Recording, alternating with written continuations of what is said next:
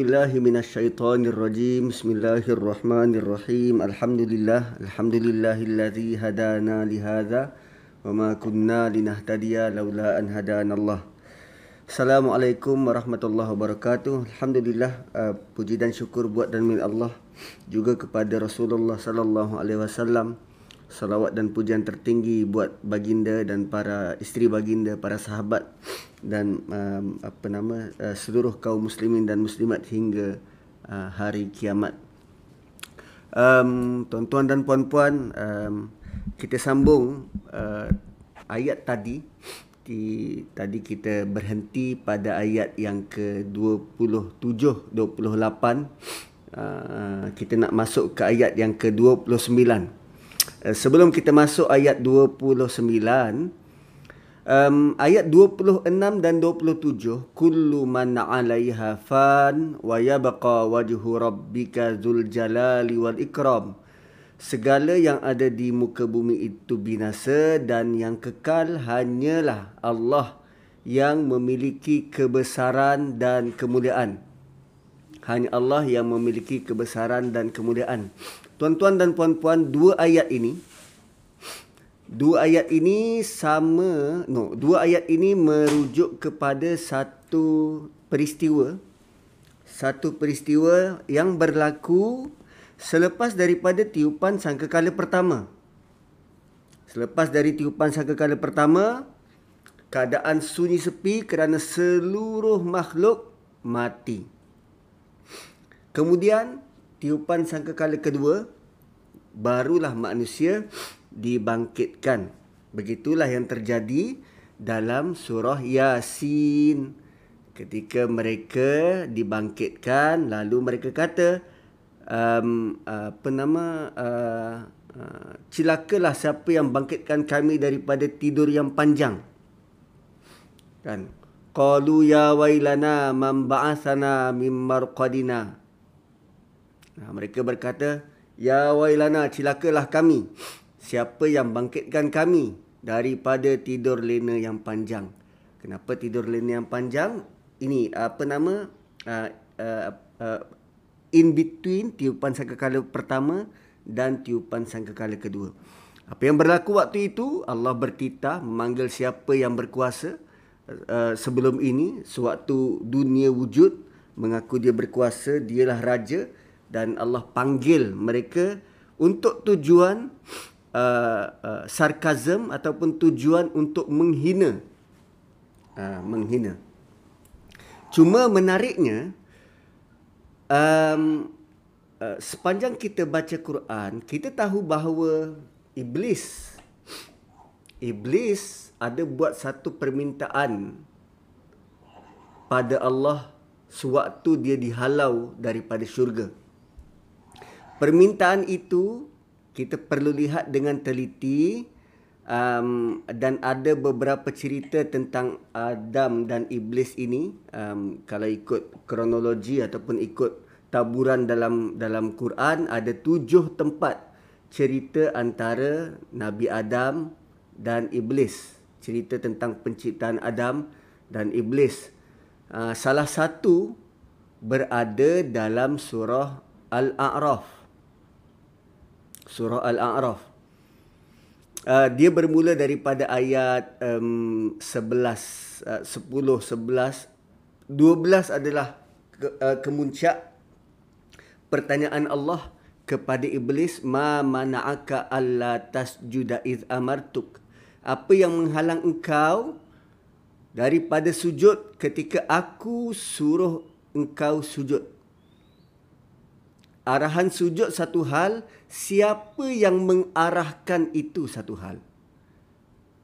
Ha. So sebagai umat Islam orang yang beriman kita perlu melihat dua sisi. Sisi pertama apa arahan, apa arahannya, apa yang perlu dibuat. Sisi yang kedua adalah siapa yang mengarahkan. Siapa yang mengarahkan. Lalu bila ramai orang tak sembahyang, tak solat, Pertama dia melanggar arahan yang diberi. Yang kedua dia engkar terhadap pemberi arahan. dan benda yang kedua engkar terhadap pemberi arahan ini tak jauh beza daripada perangai iblis. Malah jawapan daripada iblis apa? Ana khairum minhu, aku lebih baik daripada dia. Menjawab soalan ke? Menjawab soalan kan Allah tanya apa yang menghalang engkau dari sujud ketika aku suruh sujud? Dua benda. Apa yang menghalang kau dari sujud? Kenapa tak sujud? Yang kedua, aku suruh sujud. Iblis jawab, aku lebih baik dari dia. Ha. Sebab tu kalau iblis ambil apa periksa SPM gagal sebab tak menjawab soalan. Tak menjawab soalan. Cuma bukan itu yang nak dituju. Selepas iblis dihalau ni, uh, ni ayat iblis dihalau, fahbit minha, kemudian fakhruj innaka minas saghirin. Fahbit turun engkau daripada syurga, fakhruj keluar engkau dari dari sini. Dua kali dihalau, iblis dua kali dihalau. Kerana apa? Tatakabbara, kerana engkau merasa uh, perasan tinggi perasan merasa besar. Ta takap barot. Ta ni syok sendiri. Maksud ta dekat sini ni dia syok sendiri. Dia bukannya besar pun tapi dia rasa dia besar. Ha, tu ta takap barot. Acah-acah besar. So kesalahan dia kerana dia rasa dia besar. Dia dihalau dua kali. Tuan-puan kalau kita dihalau dua kali dan yang menghalau ni Allah Subhanahu Wa Taala, kita masih lagi nak negotiate ke? kita akan pergi berlalu dengan rasa malu yang amat sangat, aib yang amat sangat. Tapi iblis, just being iblis, dia negotiate depan Allah. Anzirni ila yaum yub'asun. Panjangkan umurku sehingga hari kebangkitan. Sehingga hari kiamat. Panjangkan umur aku sehingga hari kiamat. Sekarang saya nak tanya, tuan-tuan dan puan-puan. Iblis minta panjang umur sampai kiamat. Kalaulah ada permintaan macam iblis, tanya pada tuan-tuan dan puan-puan, apa jawapan tuan-tuan dan puan-puan? Nak panjangkan umur dia?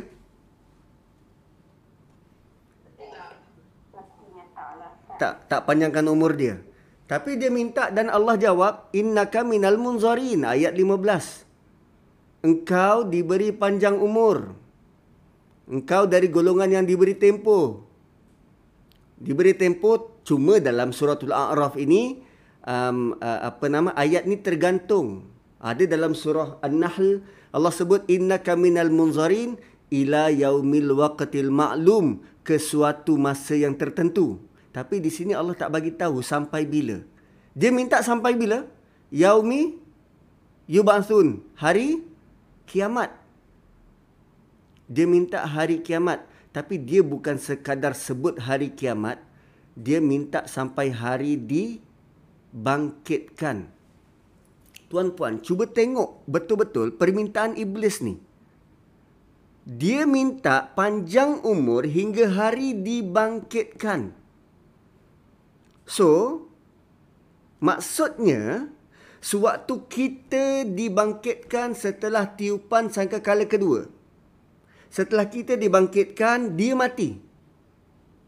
Bila dia dah mati, dia tak akan pergi masyar. Dia tak akan bersoal jawab, timbang amal. Dia tak akan menerima balasan di neraka. Sebab dia dah mati. Perasan tak permintaan iblis yang sangat licik dan sepanjang hidup kita di dunia Allah tidak pernah pun sentuh tentang manusia dipengaruh oleh iblis sebab dia sangat licik. Paling tinggi manusia dipujuk rayu oleh syaitan iaitu anak murid kuncu-kuncu keturunan iblis. Iblis ni satu, satu individu jin terawal daripada dialah keturunan jin itu lahir iblis. Dan dia ni sangat licik. Tengok permintaan dia. Anzirni ila yaumi ba'sun panjangkan umurku sampai hari kebangkitan.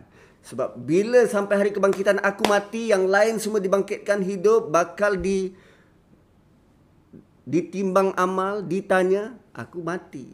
So aku cuci tangan. Korang semualah masuk neraka. Aku tidak dikenakan apa-apa tindakan. Begitu licik iblis. Lebih penting daripada itu. Dia nak dia aim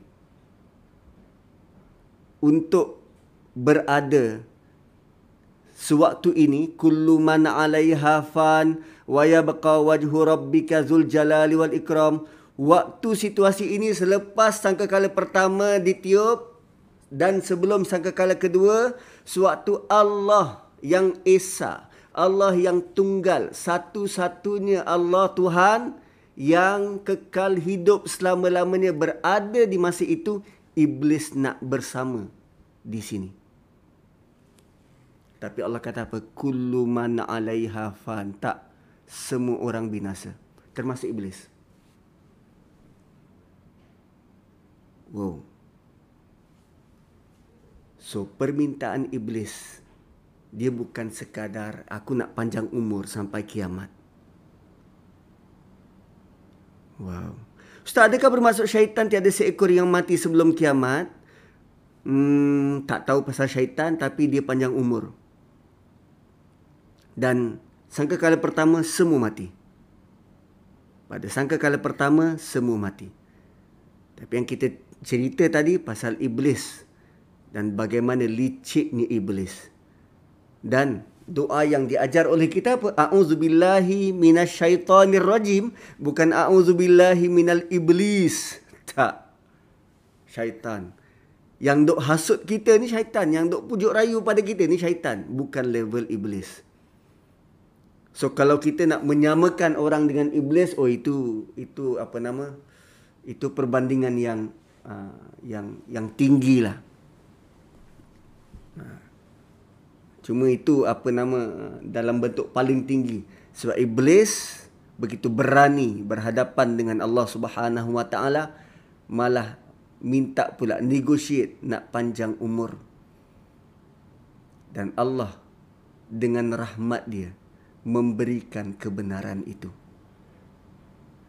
Wow, dahsyat. Okay. Next. Kullu man 'alaiha fan kullu man 'alaiha fan. Wa yabqa eh, no, no, yas'aluhu man fis samawati wal ard.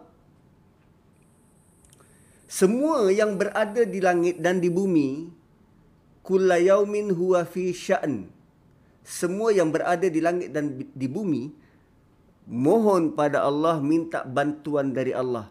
Dan setiap hari Allah mentadbir urus setiap masa yaumin di sisi Allah tiadanya terbit matahari dan terbenam matahari.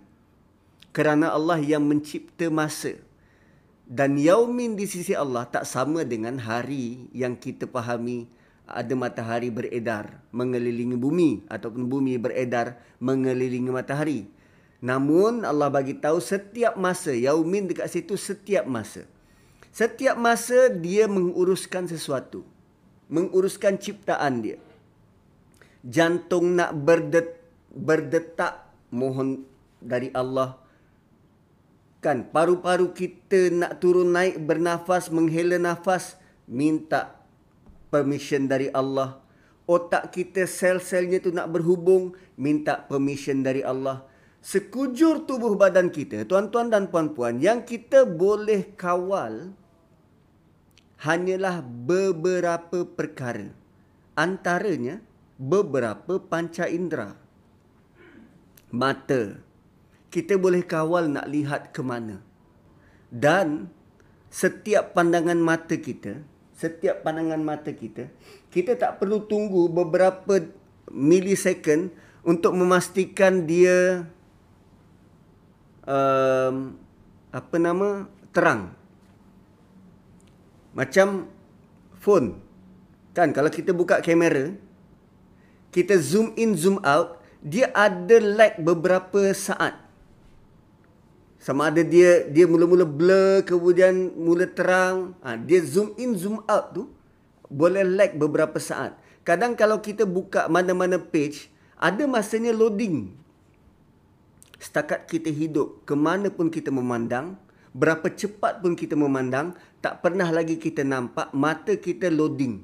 Tunggu sekejap ya, dia tengah loading, belum terang. Orang rabun, ah itu lain cerita. Itu perlu kepada bantuan supaya kanta tu, kanta sama ada kanta lengkung ataupun kata kanta cembung membantu mata kita untuk fokus. Tapi setakat kita memandang tak pernah lagi ada loading. Hebatnya ciptaan Allah. Yang boleh kita jaga, yang boleh kita kawal mata. Dia sentuh. Bau pun kita tak boleh kawal. Kan masuk ke dapur tiba-tiba bau busuk. Kita tak boleh nak nak nak tahan nak kawal supaya tak terbau busuk tu. Tak tak boleh kawal. Tapi mata boleh. Sebab tu Allah Subhanahu Wa Taala mengingatkan tentang mata-mata yang khianat. Uh, apa nama? Uh, mata-mata yang khianat. Ya, sebab kita tak jaga mata. Lidah kita boleh kawal. Pendengaran tak. Mata boleh, lidah boleh, sentuhan boleh. Baki dua kita tak boleh kawal. Bau dan pendengaran orang bercakap kita nak stop daripada tak dengar tak boleh. Ashabul Kahfi Allah bantu supaya dia tidak dengar sesuatu pun daripada luar. Sebab tu orang boleh tidur dengan nyenyak. So, dalam sekujur tubuh kita ni, hanya tiga benda kita boleh kawal. Mata, tangan, sekali dengan kaki dan mulut. Seterusnya perasaan kita. Itu je. Selebihnya, pankreas bergerak macam mana, berfungsi macam mana, jantung, paru-paru, buah pinggang, otak, salur darah. Semuanya bukan di bawah kawalan kita. Siapa yang kawal? Allah Subhanahu Wa Taala. Siapa yang menentukan mereka boleh bergerak dan bertindak? Allah Subhanahu Wa Taala. Mereka semua ini yas'aluhu man fis samawati wal ard. Itu baru sekujur tubuh kita alam ini pokok-pokok haiwan-haiwan burung yang berterbangan penguin plankton ikan paus kura-kura rama-rama you name it. Yas'aluhu man fis samawati wal ardi. Apa saja yang ada di langit dan di bumi. Cuma perkataan man tu merujuk kepada yang berakal. So di langit. Di langit juga minta, di bumi juga minta. Kulla yaumin huwa fi sya'n. Dan rupanya setiap inci pergerakan kita, tubuh badan kita terlebih dahulu minta izin untuk bertindak dan ber, bergerak. Malah kadang kita tak tahu pun. Dan ayat ini ayat ini menyedarkan kita satu hakikat. Bahawa kalau kita buat perkara yang tak elok melanggar perintah Allah Subhanahu Wa Taala katakanlah kita makan benda haram. Kita makan benda haram. Adakah kita bila kita konsum babi lah misal kata kita makan benda haram ataupun minum arak bila kita sip arak tu sip kan? Sip ni macam mana? Kita minum sikit. Bila kita sip arak tu yang nak siapa? Nafsu kita. Nafsu kita yang nak minum. Adakah lidah kita setuju? So bila daripada lidah masuk ke trakea adakah trakea kita setuju? Dia ada trakea dan esofagus Esophagus tu yang masuk ke perut, trakea masuk ke ke dalam paru-paru. So adakah alatan dalam ni setuju? Bila sampai ke perut, adakah perut setuju terhadap makanan yang haram tu. Sebab perut juga makhluk Allah. Kalau dia tak setuju apa dia buat? Direda atau dimaki? So rupanya bila kita buat sesuatu yang haram, kita dan nafsu kita je yang nak buat. Anggota tubuh badan kita tak reda, tak setuju, malah membantah. Cuma lagi Allah tak benarkan mereka untuk buat bantahan. Allah suruh ikut je. Yas'aluhu man fis samawati wal ard. Bayangkanlah setiap inci, setiap inci air arak yang yang lalu dalam tubuh badan kita sampai ke perut, sampailah kita buang air nanti. Setiap inci itu takkan pernah setuju dan takkan pernah reda terhadap apa yang kita buat. Yas'aluhu man fis samawati wal ard kulla yaumin huwa fi sya'n. Suatu bila kita buat sesuatu dengan nama Allah, dengan mengungkapkan bismillahirrahmanirrahim, makhluk yang lain akur. Kerana orang ini bawa nama Allah, kita juga minta pada Allah untuk mendapatkan keizinan. Fabi ayyi ala'i rabbikuma tukadziban? Jika segala perilakumu Allah izinkan untuk berlaku dan dan terjadi. Korang rasa nikmat tu nikmat yang sedikit ke, nikmat yang kecil ke? Atau part mana yang korang tak setuju dengan Allah? Atau nikmat yang mana kamu nak dustakan? Setelah semua yang engkau nak, Allah granted. Kafir Quraisy segala apa yang dia impikan, dia nak buat berhala, Allah bagi. Dia nak gantung berhala keliling Kaabah, which is Kaabah, rumah Allah, Allah bagi. Malah sewaktu mereka diserang oleh tentera bergajah. Mereka waktu itu sedang buat kesyirikan dengan Allah. Sepatutnya yang dihapuskan adalah orang yang buat syirik. Tapi Allah hapuskan musuh mereka, tentera bergajah. So, adakah nikmat itu nikmat yang kecil sehingga kau rasa well ini hak aku ini hak asasi manusia. Atau kau rasa ini nikmat yang besar? Apapun kita rancang Allah granted dan kita boleh berjaya. Kita boleh kita masih lagi hidup. Fabi ayyi ala'i rabbikuma tukadziban. Dan ayat seterusnya. Um, eh kejap oh sini. Ayat seterusnya adalah sanafrughu lakum ayyuhas saqalan kami akan kosongkan okey kami akan kosongkan jadual kami. Kami akan tumpu kepada korang berdua. We will attend to you, all prominent beings. Kami akan tumpukan kepada kamu berdua, wahai dua kelompok yang besar. Jin dan manusia. Apa maksud dia ni? Ha, okay. Contohnya macam ni, tuan-tuan dan puan-puan saya dulu waktu sekolah rendah bukanlah pelajar yang um, apa nama uh, menjadi idaman kalbu kepada setiap guru-guru. Uh, kita pun pernah kecil dan kita pun pernah nakal. Terutamanya waktu cikgu uh, hujung-hujung tahun cikgu tengah tanda kertas. Kan tanda kertas periksa selalunya dah habis periksa mana ada sesi pembelajaran. Cikgu masuk tanda kertas kita pun mainlah dalam kelas. So bila main dengan kawan-kawan ni kadang suara tak terkawal mula bising. So cikgu buat apa? Eh kelas! Senyap senyap so kita pun senyap tapi senyapnya budak-budak 3 minit je lepas tu mula bising balik Kan cikgu kan tengah sibuk. Cikgu tengah sibuk tanda kertas. So kita beranggapan, ah, cikgu bukan nampak aku kat belakang. Cikgu dengar suara je, cikgu bukan nampak aku kat belakang. Cikgu tengah sibuk. Kelas senyap. Dua tiga kali cikgu cakap, so kita pun senyap lah. Main lagi kat belakang. Dan bila loceng berbunyi, menandakan waktu rehat.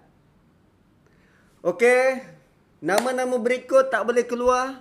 Antara ini Nazri, Cikgu nampak kamu kat belakang tadi duduk main. Cikgu cakap senyap. Kamu senyap sekejap lepas tu main lagi. Yang lain boleh rehat. Kamu tak boleh rehat. Apa itu jam apa kita rasa? Fush. Ini tanda-tanda besar kiamat. Nampak kawan-kawan boleh berlari kat luar. Kita dekat dalam kelas tak boleh nak ke mana-mana dengan perut lapar tak boleh nak berehat. Kita rasa itu hukuman paling dahsyat dalam sejarah peradaban manusia. Tak boleh rehat. Tapi bayangkan Allah Subhanahu Wa Taala tatkala bumi, matahari, bulan, seluruh makhluk masih ada atas muka bumi, Semuanya setiap saat mohon izin berdoa mohon pada Allah untuk melakukan apa sahaja pekerjaan tindakan yang mereka lakukan. Bumi sudah diratakan. Matahari sudah digulung. Bulan dan bintang-bintang berguguran. Gunung diratakan. Dah tak ada apa. Sekarang yang tinggal apa? Jin dan manusia. Selama ni korang rasa Tuhan sibuk menguruskan benda lain. Dan waktu di mahsyar, Allah bagi seratus peratus tumpuan hanya pada manusia dan jin. Tuan-tuan rasa kita boleh lari. Tuan-tuan rasa ada soalan-soalan yang mungkin terlepas pandang Allah tak tanya?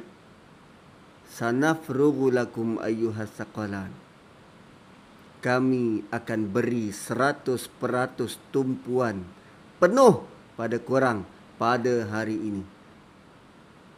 Ui. Memikirkan saja sudah ngeri tuan-tuan. Allah tak kata kami tanya. Tak, tak, tak, tak. Kami bagi tumpuan seratus peratus pada engkau. Kan contoh lain macam macam anak kita kita tengah baca surat khabar atau kita tengah layan FB.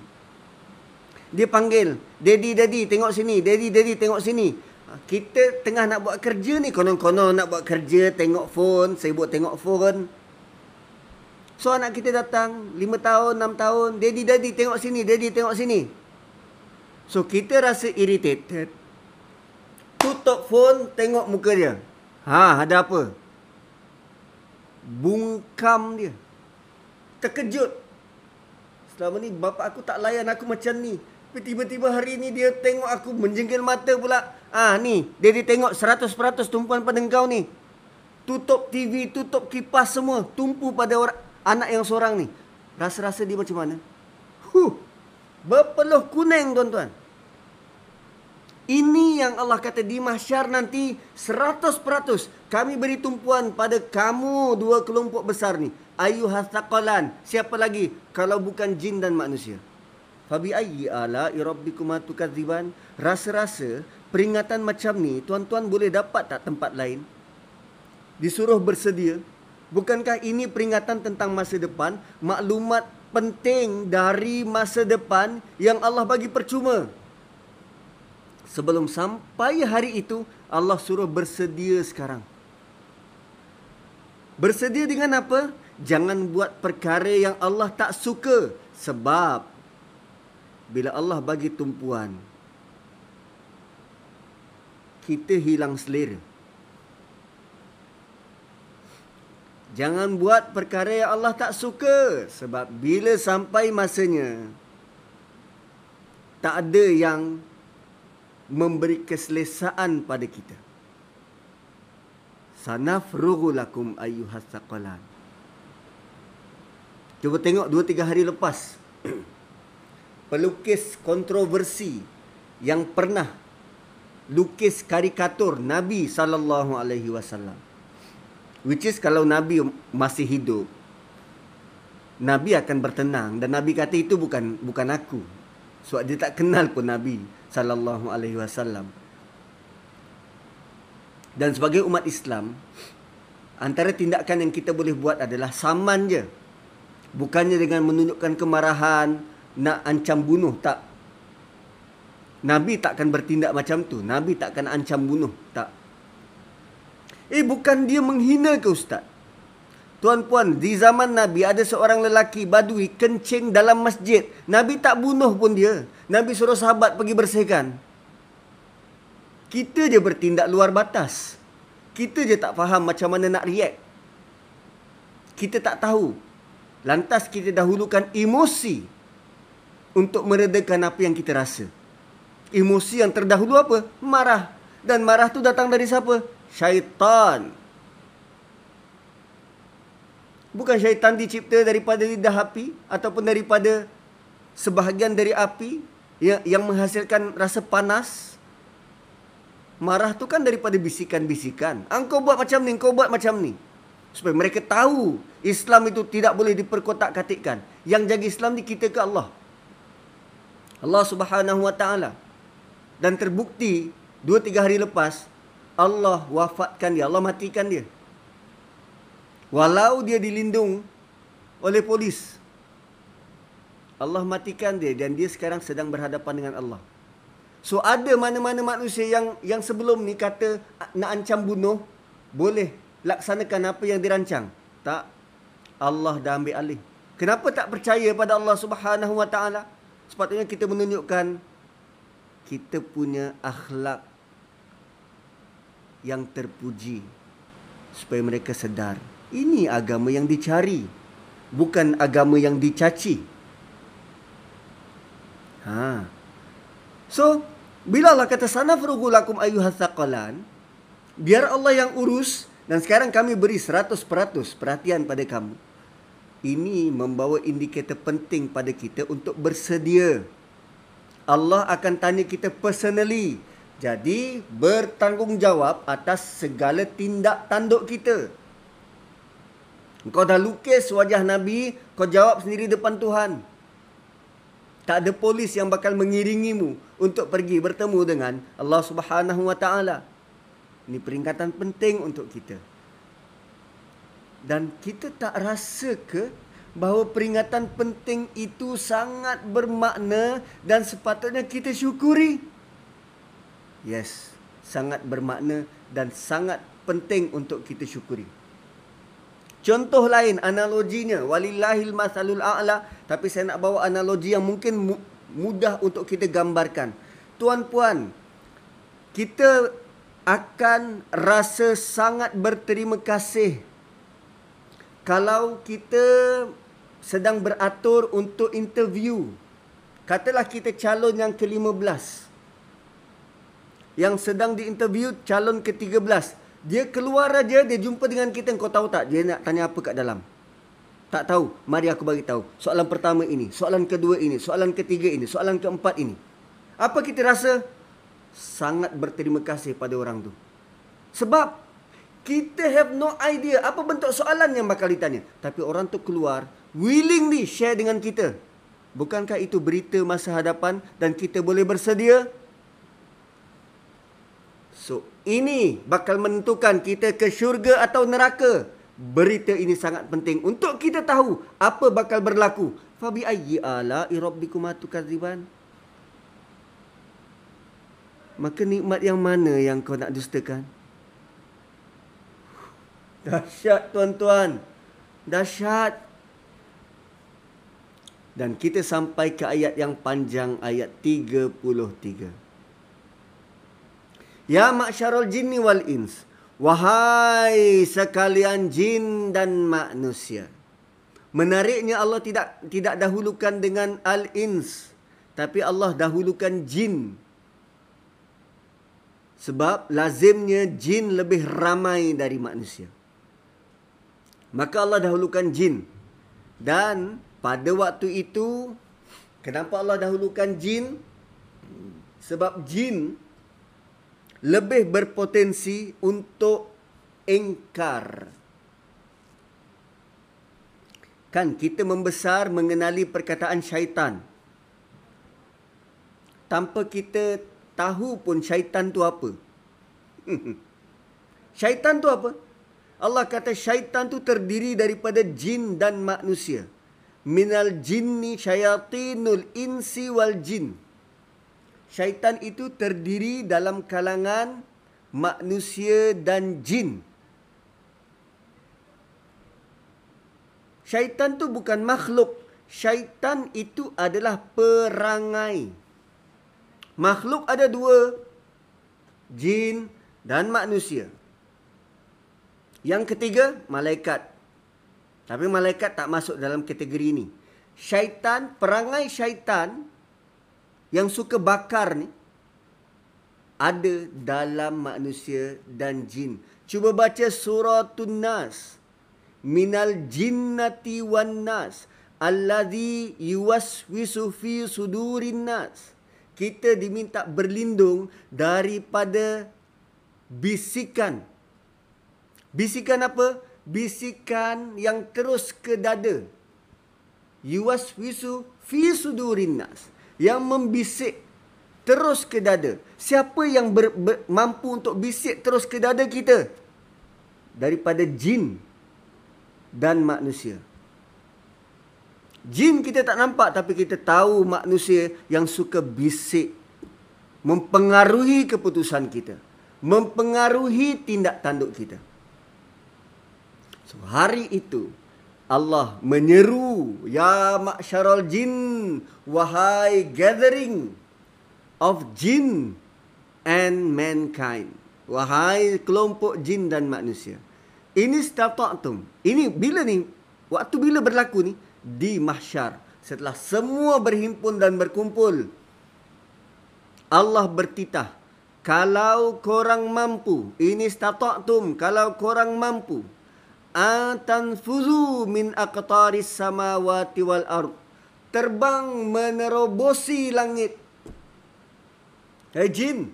Kalau kau mampu terbang tembus menembusi langit pada hari ini. Wal ardi atau manusia engkau tak mampu terbang, engkau nak gali tanah, masuk dalam tanah, menembusi tanah. Fanfuzu. Ah, silakan.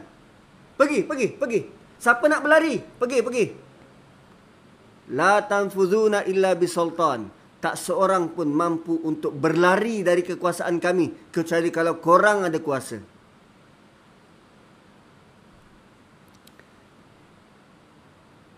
Allah sedang cerita apa ni? Apa yang cuba nak dibawakan? Tuan-tuan pernah tengok cerita polis dan pencuri? Mana-mana cerita polis sedang mengejar pencuri? Pencuri tengah uh, menemui jalan mati. Kawasan sudah dikepung. Lalu polis buat pengumuman Ah, kau nak lari pergi mana? Ha, larilah. Aku bagi kau 30 saat untuk kau lari. Kemana kau nak lari? Lepas tu aku kejar. Itu apa tandanya? Pencuri itu tiada daya. Pencuri itu tak mampu untuk berlari ke mana-mana. Polis sedang mempermain-mainkan. Kalau bahasa sekarang, Polis sedang menganjing. Ah, kau nak lari, lari, lari, lari, lari, lari. Kau nak lari ke mana? Ke sana, ah, lari. Aku bagi kau 10 saat. Kau lari dulu. Itu kan sedang mempermain-mainkan. Macam kucing yang sedang main dengan DP mangsa tikus. Tikus dah tak bermaya, dia jadikan macam bola. Allah bertitah pada jin dan manusia. Hai jin, kau nak lari? Kau nak terbang tembus langit? Ah, sila, sila, sila. Manusia kau tak boleh terbang kan? Kau nak masuk dalam tanah? Ah, sila, sila. Lari, lari, lari, lari. Siapa nak lari, lari. Fanfuzu. Siapa nak lari, lari. La tanfuzu na illa bisultan. Paling menjedihkan bila kita ambil ayat ini. Kita kata, inilah bukti bahawa Quran tidak menyalahi sains. Inilah bukti bahawa kita boleh dengan keupayaan untuk pergi ke bulan. Dapat dari mana tafsiran tu? Ayat ini cerita waktu kita dekat mahsyar. Ayat ni cerita bahawa kita tak mampu buat apa-apa. Kita tak mampu nak dapatkan perlindungan dari siapa-siapa. Tak siapa pun boleh bagi syafaat kalau Allah tak bagi syafaat. Kita tak nampak realiti ayat tu. Lantas kita fikir lain, oh ini tandanya Allah bagi kalau berkuasa untuk tembus ke langit pergi ke bulan, ah boleh. Wow dahsyat kita. Dan cuba tengok tulisan-tulisan berkaitan dengan mukjizat Quran dan sains antara lain ayat ini yang dipetik. Dan kita percaya tanpa dakwa-dakwi. Sedangkan sangat jauh tuntutan ayat ini. Oh. Dan kita rasa kita kata, wow, ini Quran menakjubkan. Sedangkan salah.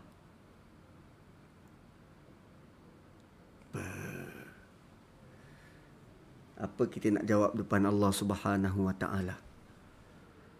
Dan Allah tanya, "Fabi ayyi ala'i rabbikuma tukadziban?" Kalaulah bukan kalau, waktu kita berada di mahsyar, dan kita bukan dalam kalangan hamba Allah. Apa kita nak buat? Nak lari? Nak sembunyi? Bumi dah rata, nak sembunyi kat mana? Di balik gunung, di balik pokok, bumi dah rata, nak sembunyi kat mana? Sebab tu Allah kata kalau kau nak gali dalam tanah, sila. Sila nak gali, silakan.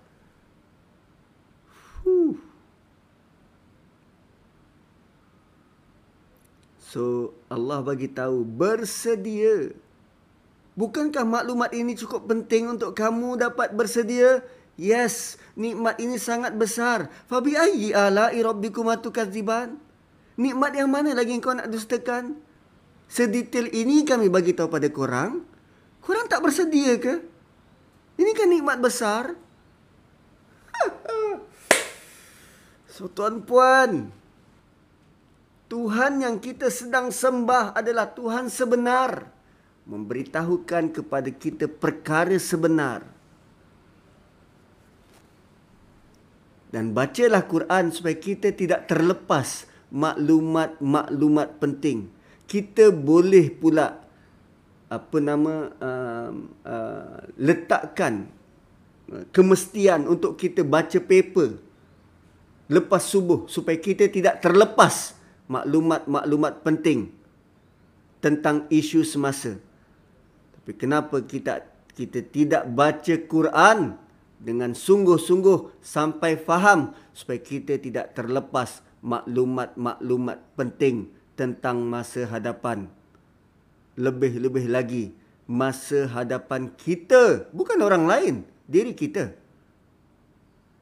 Fabi ayyi ala rabbikuma tukadziban? Malah kalau jin nak lari ke langit, konon-konon nak tembus ke langit, Allah kata apa? Yursalu alaikuma. Kami hantar. Kami rejam ke atas mereka berdua. Yursalu, kami hantar. Kami timpakan. Kami utuskan kepada mereka berdua. Syuazum minan nar. Bola-bola api api yang menjulang-julang. Wanuhasun dan hujan tembaga cair. Leburan tembaga cair. Ada bola-bola api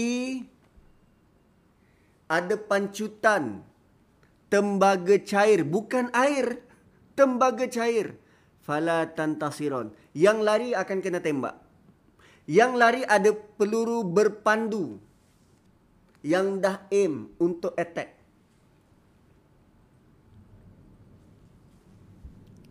Rasa-rasa tuan-puan nak nak merasai tak pengalaman tu?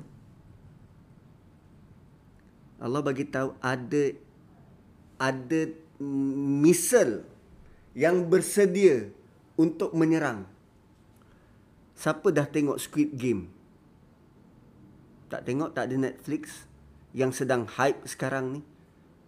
Yang apa nama sangat uh, uh, apa uh, tak ada tapis punya kepala hancur dengan darah memancut-mancut.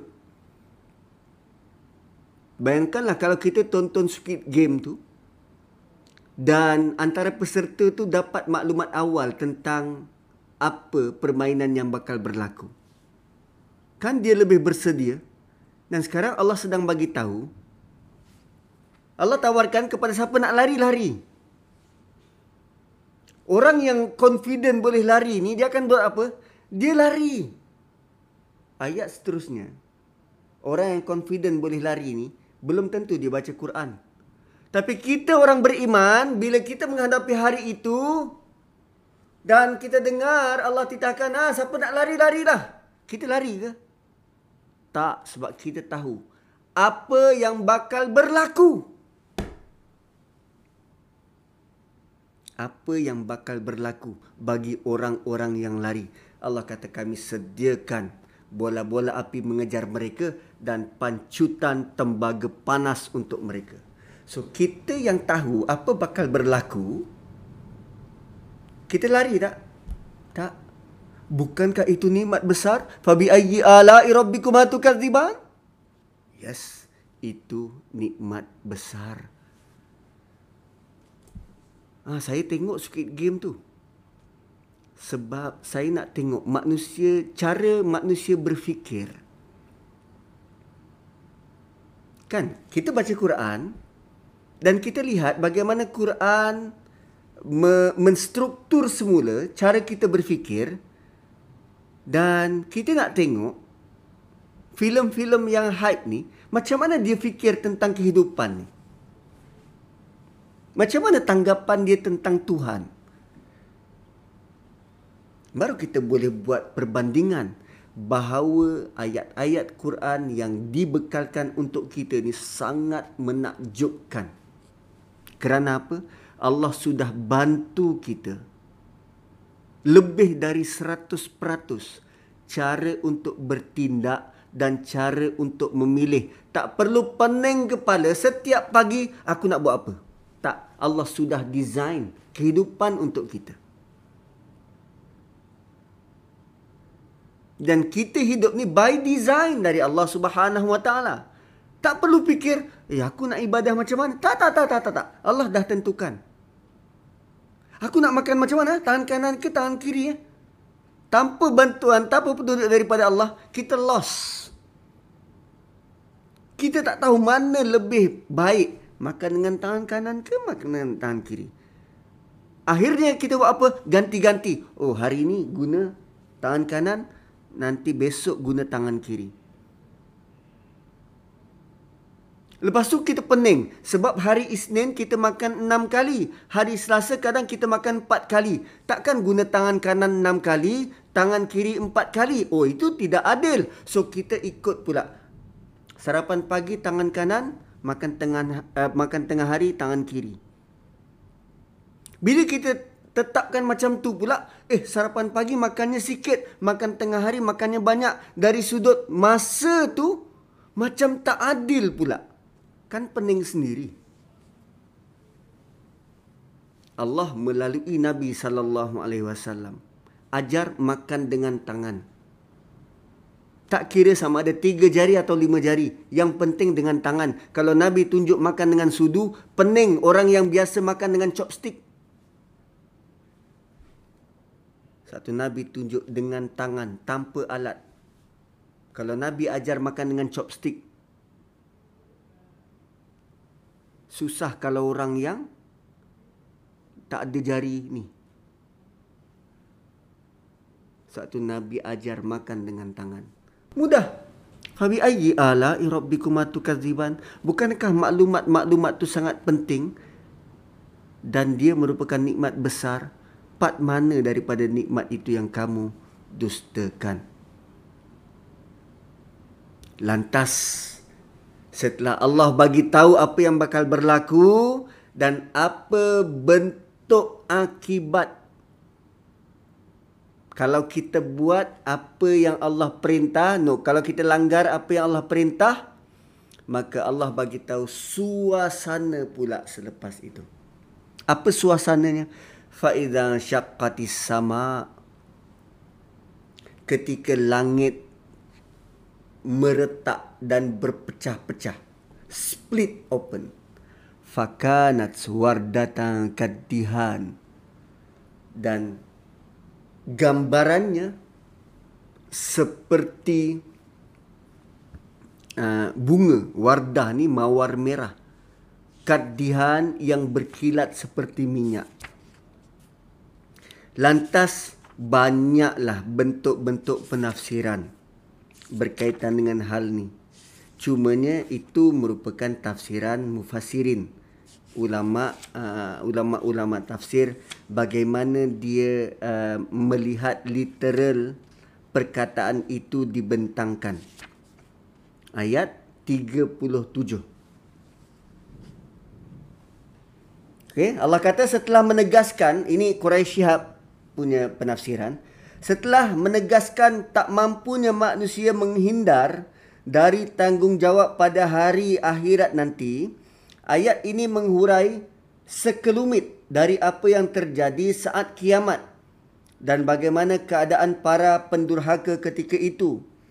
Ayat di atas Allah menyatakan, lalu apabila langit terbelah kerana takut menghadapi ngerinya situasi dan menjadi mawar merah seperti kilatan minyak akibat panas yang dirasakannya, sungguh kamu akan melihat kengerian itu secara nyata. Tuan-puan, bila langit terpecah, maksudnya kita sudah tiada perlindungan. Bukan begitu? Dan gambaran pecahnya langit itu digambarkan seperti wardah kadihan, mawar merah dan ada kilatan minyak. Dan wardah kadihan juga um, ulama berbeza pendapat tentang hal itu. Antaranya Al-Biqai kata kamu akan melihat kengerian secara nyata. Sebab biasanya kita gambarkan mawar merah ni mengasyikkan dan cantik. Tapi rupanya dia ngeri. Langit ketika kiamat disamakan seperti wardah, mawar dari sudut warnanya. Merah mawar tu. Dan kalau kini awan terlihat biru muda, maka ketika itu ia tampak merah. Dan boleh juga ia dipersamakan dengan mawar dari sudut berapa banyak retak-retaknya. Sebagaimana retak-retak daun pohon mawar. Betapapun yang jelas ketika itu keadaan langit tidak menyenangkan seperti mana sekarang. Kenapa Allah bagi tahu ni? Sebab Nabi sallallahu alaihi wasallam memberi jaminan dari Allah Subhanahu wa taala. Ada tujuh golongan yang dapat naungan pada hari itu. Pada hari di mana langit sudah tidak mampu menaungi manusia. Tapi Allah sediakan naungan pada tujuh golongan. Antaranya seperti mana yang tuan-puan sedang lakukan sekarang bercinta, bertemu dan berpisah kerana Allah Subhanahu wa taala. Apa yang tuan-tuan buat sekarang ni itulah kumpul sama-sama kerana Allah, kerana nak dengar ayat Allah. Walaupun kita tak tahu latar belakang sesama kita, tapi bila ada yang tak datang, kita kita terkenang dia. Eh kenapa dia tak datang? Dia sakit ke mungkin? Kan tadi sebelum mula tadi ada ada perbualan uh, hari tu ada ustaz tu bagi tahu gini gini gini. Kita kenal orang yang sama-sama dengan kita. Dan kita percaya dia juga boleh bantu kita. Itu antara tanda dia ber, bertemu dan berpisah kerana Allah. Bukan kerana yang lain. Bukan kerana hal dunia pun. Tapi kerana ilmu dan kerana Allah subhanahu wa ta'ala. yang Allah garanti akan dapat naungan. Fabi ayyi ala'i rabbikuma tukadziban? Bukankah maklumat ni penting bahawa membuatkan kita berlumba-lumba berebut untuk pastikan kita dapat tempat di bawah naungan tu sebab Allah bagi tahu tentang satu perihal kalau kita tak berebut naungan tu jangan harap naungan yang sedia ada langit yang pernah kita lihat akan kekal begitu dia pecah dan retak pada hari itu setelah Allah gambarkan suasana di atas dan sekarang Allah gambarkan pula apa yang bakal kita peroleh. Tak kala buku melayang-layang diberi daripada kanan ataupun daripada hadapan ataupun dicampak dari belakang ataupun daripada kiri. Apa beza buku daripada kanan? Biasanya kalau kita bagi keputusan periksa sama ada kita diberi daripada depan sebagai tanda guru menghormati murid. Dan dihulurkan tangan kanan dan kita anak murid apa nama terima dengan dua tangan ataupun daripada tangan kanan.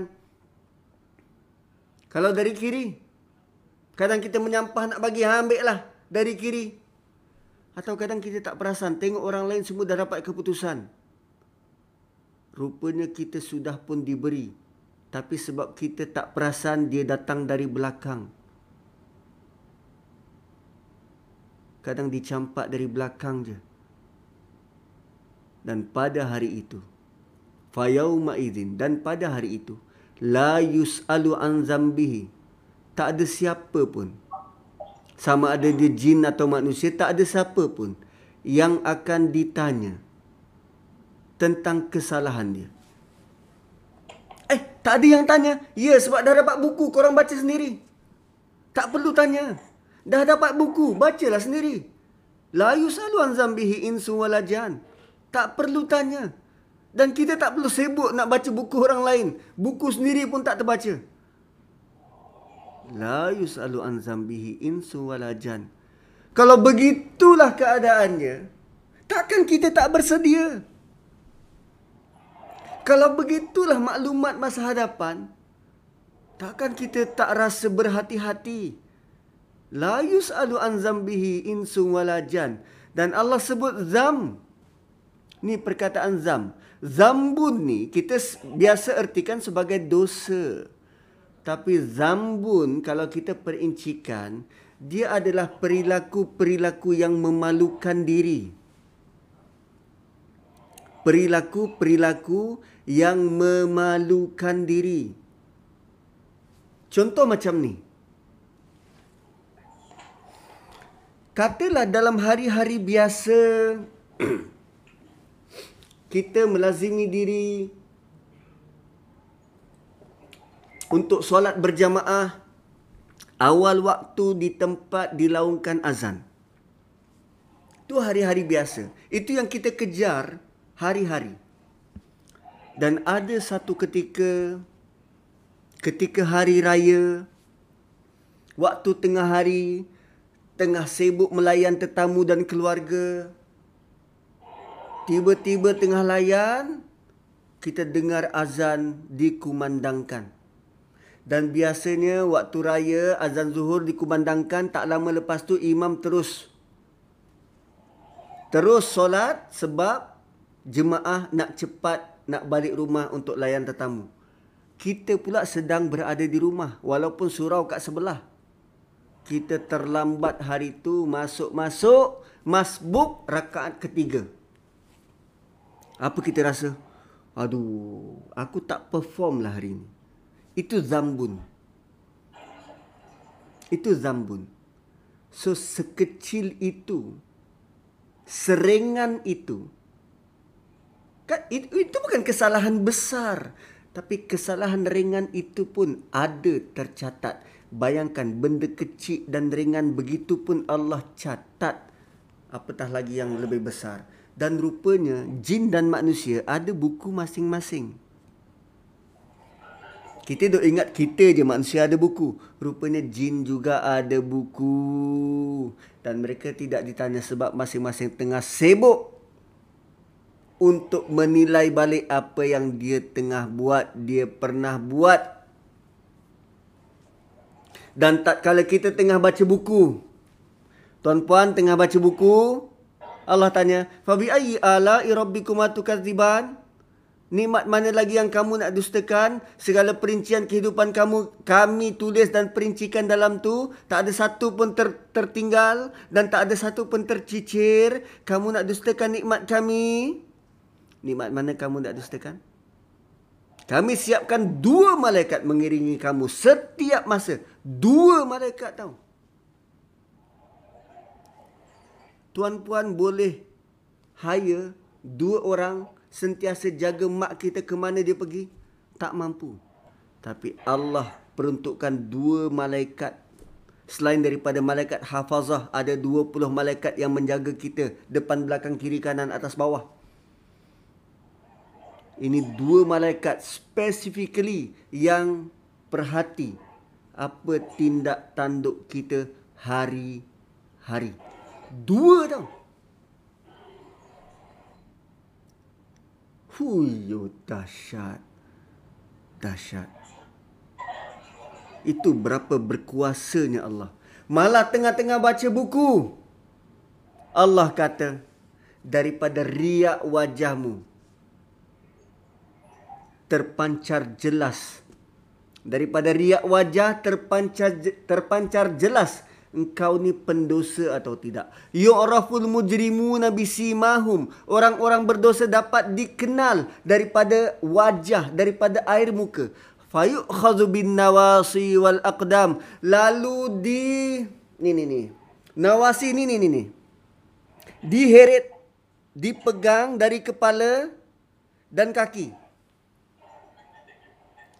Tuan-puan, masyarakat Arab bila disebut fayu khazu bin nawasi wal aqdam. Orang Arab punya gambaran apa? Oh beginilah mereka biasa buat pada kambing dan unta untuk disalai. Pegang kepala pegang kaki. Cuba kita tengok gambaran kambing salai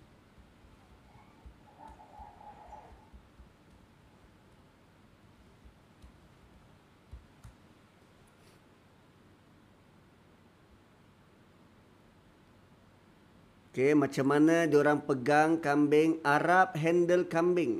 Okey.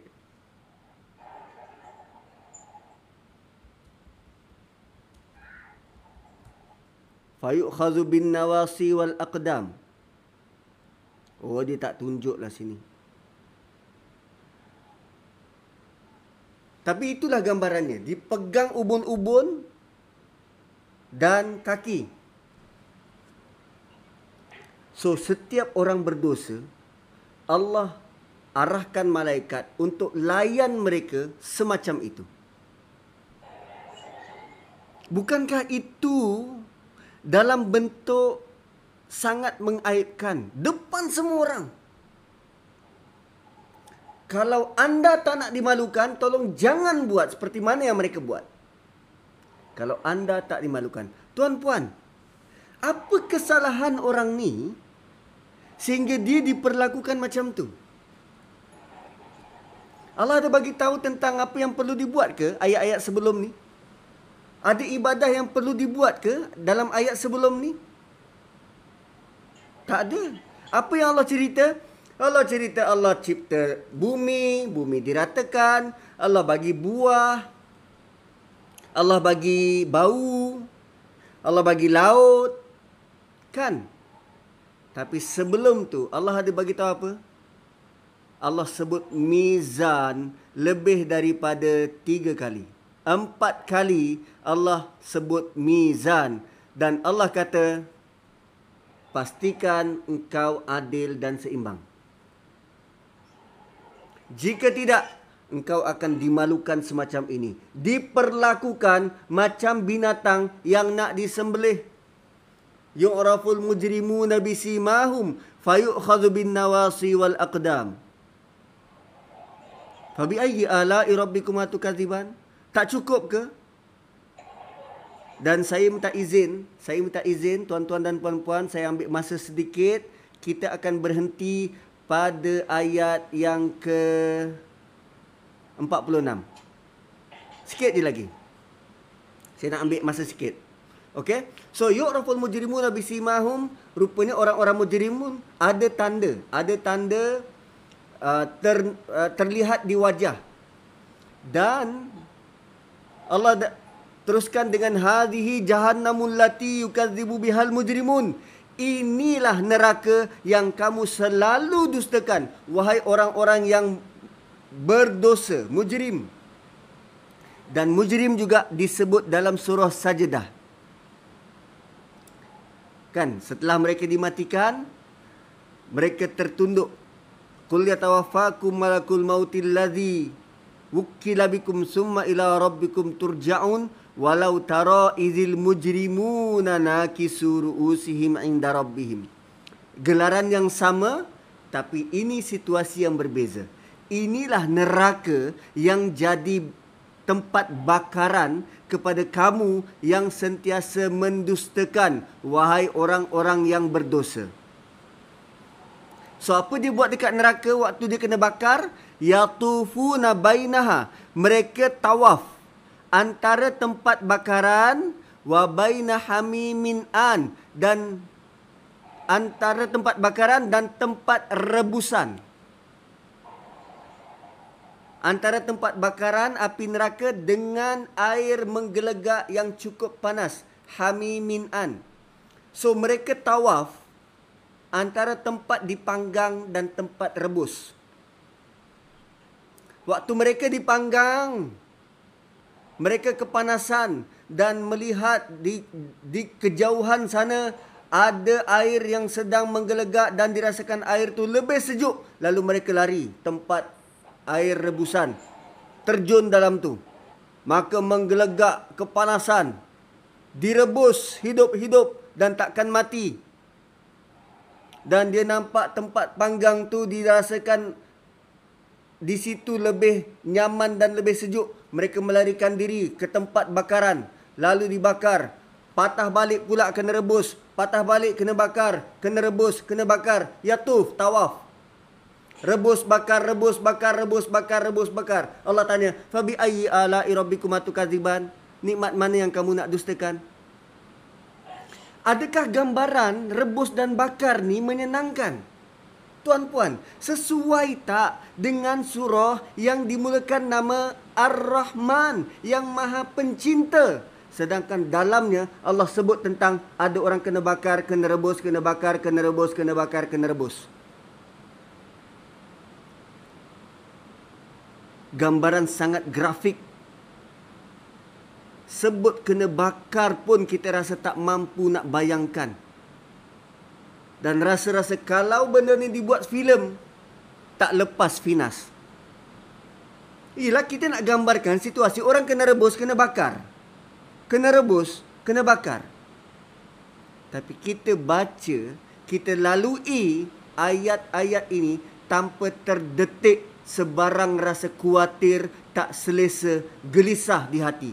Sedangkan kita baca orang kena rebus dan kena bakar.